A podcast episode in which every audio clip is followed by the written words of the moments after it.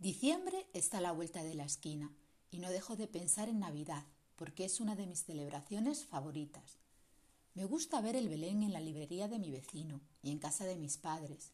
Me gusta ver los diferentes árboles de Navidad que la gente de mi pueblo coloca en sus escaparates y en sus casas.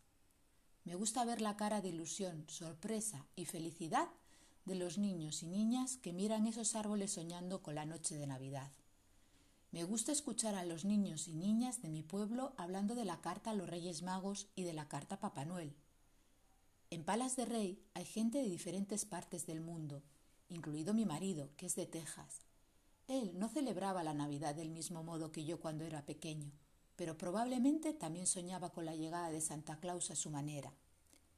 El mundo ha cambiado y la globalización ha hecho que gentes de otras partes del mundo hayan elegido Palas de Rey como su lugar de residencia temporal, o quién sabe, quizás para siempre.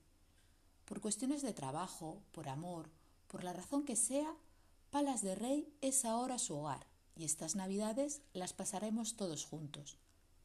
Lo maravilloso de este pueblo, o quizás así es como lo veo yo, es que todos convivimos con nuestras diferencias y lo hacemos intentando que los niños y las niñas de Palas, que son el futuro de este pueblo, comprendan que se puede convivir con esas diferencias.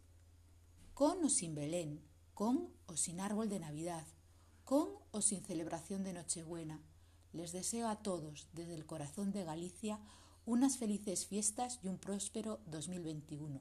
Que el nuevo año nos traiga a todos lo que deseamos.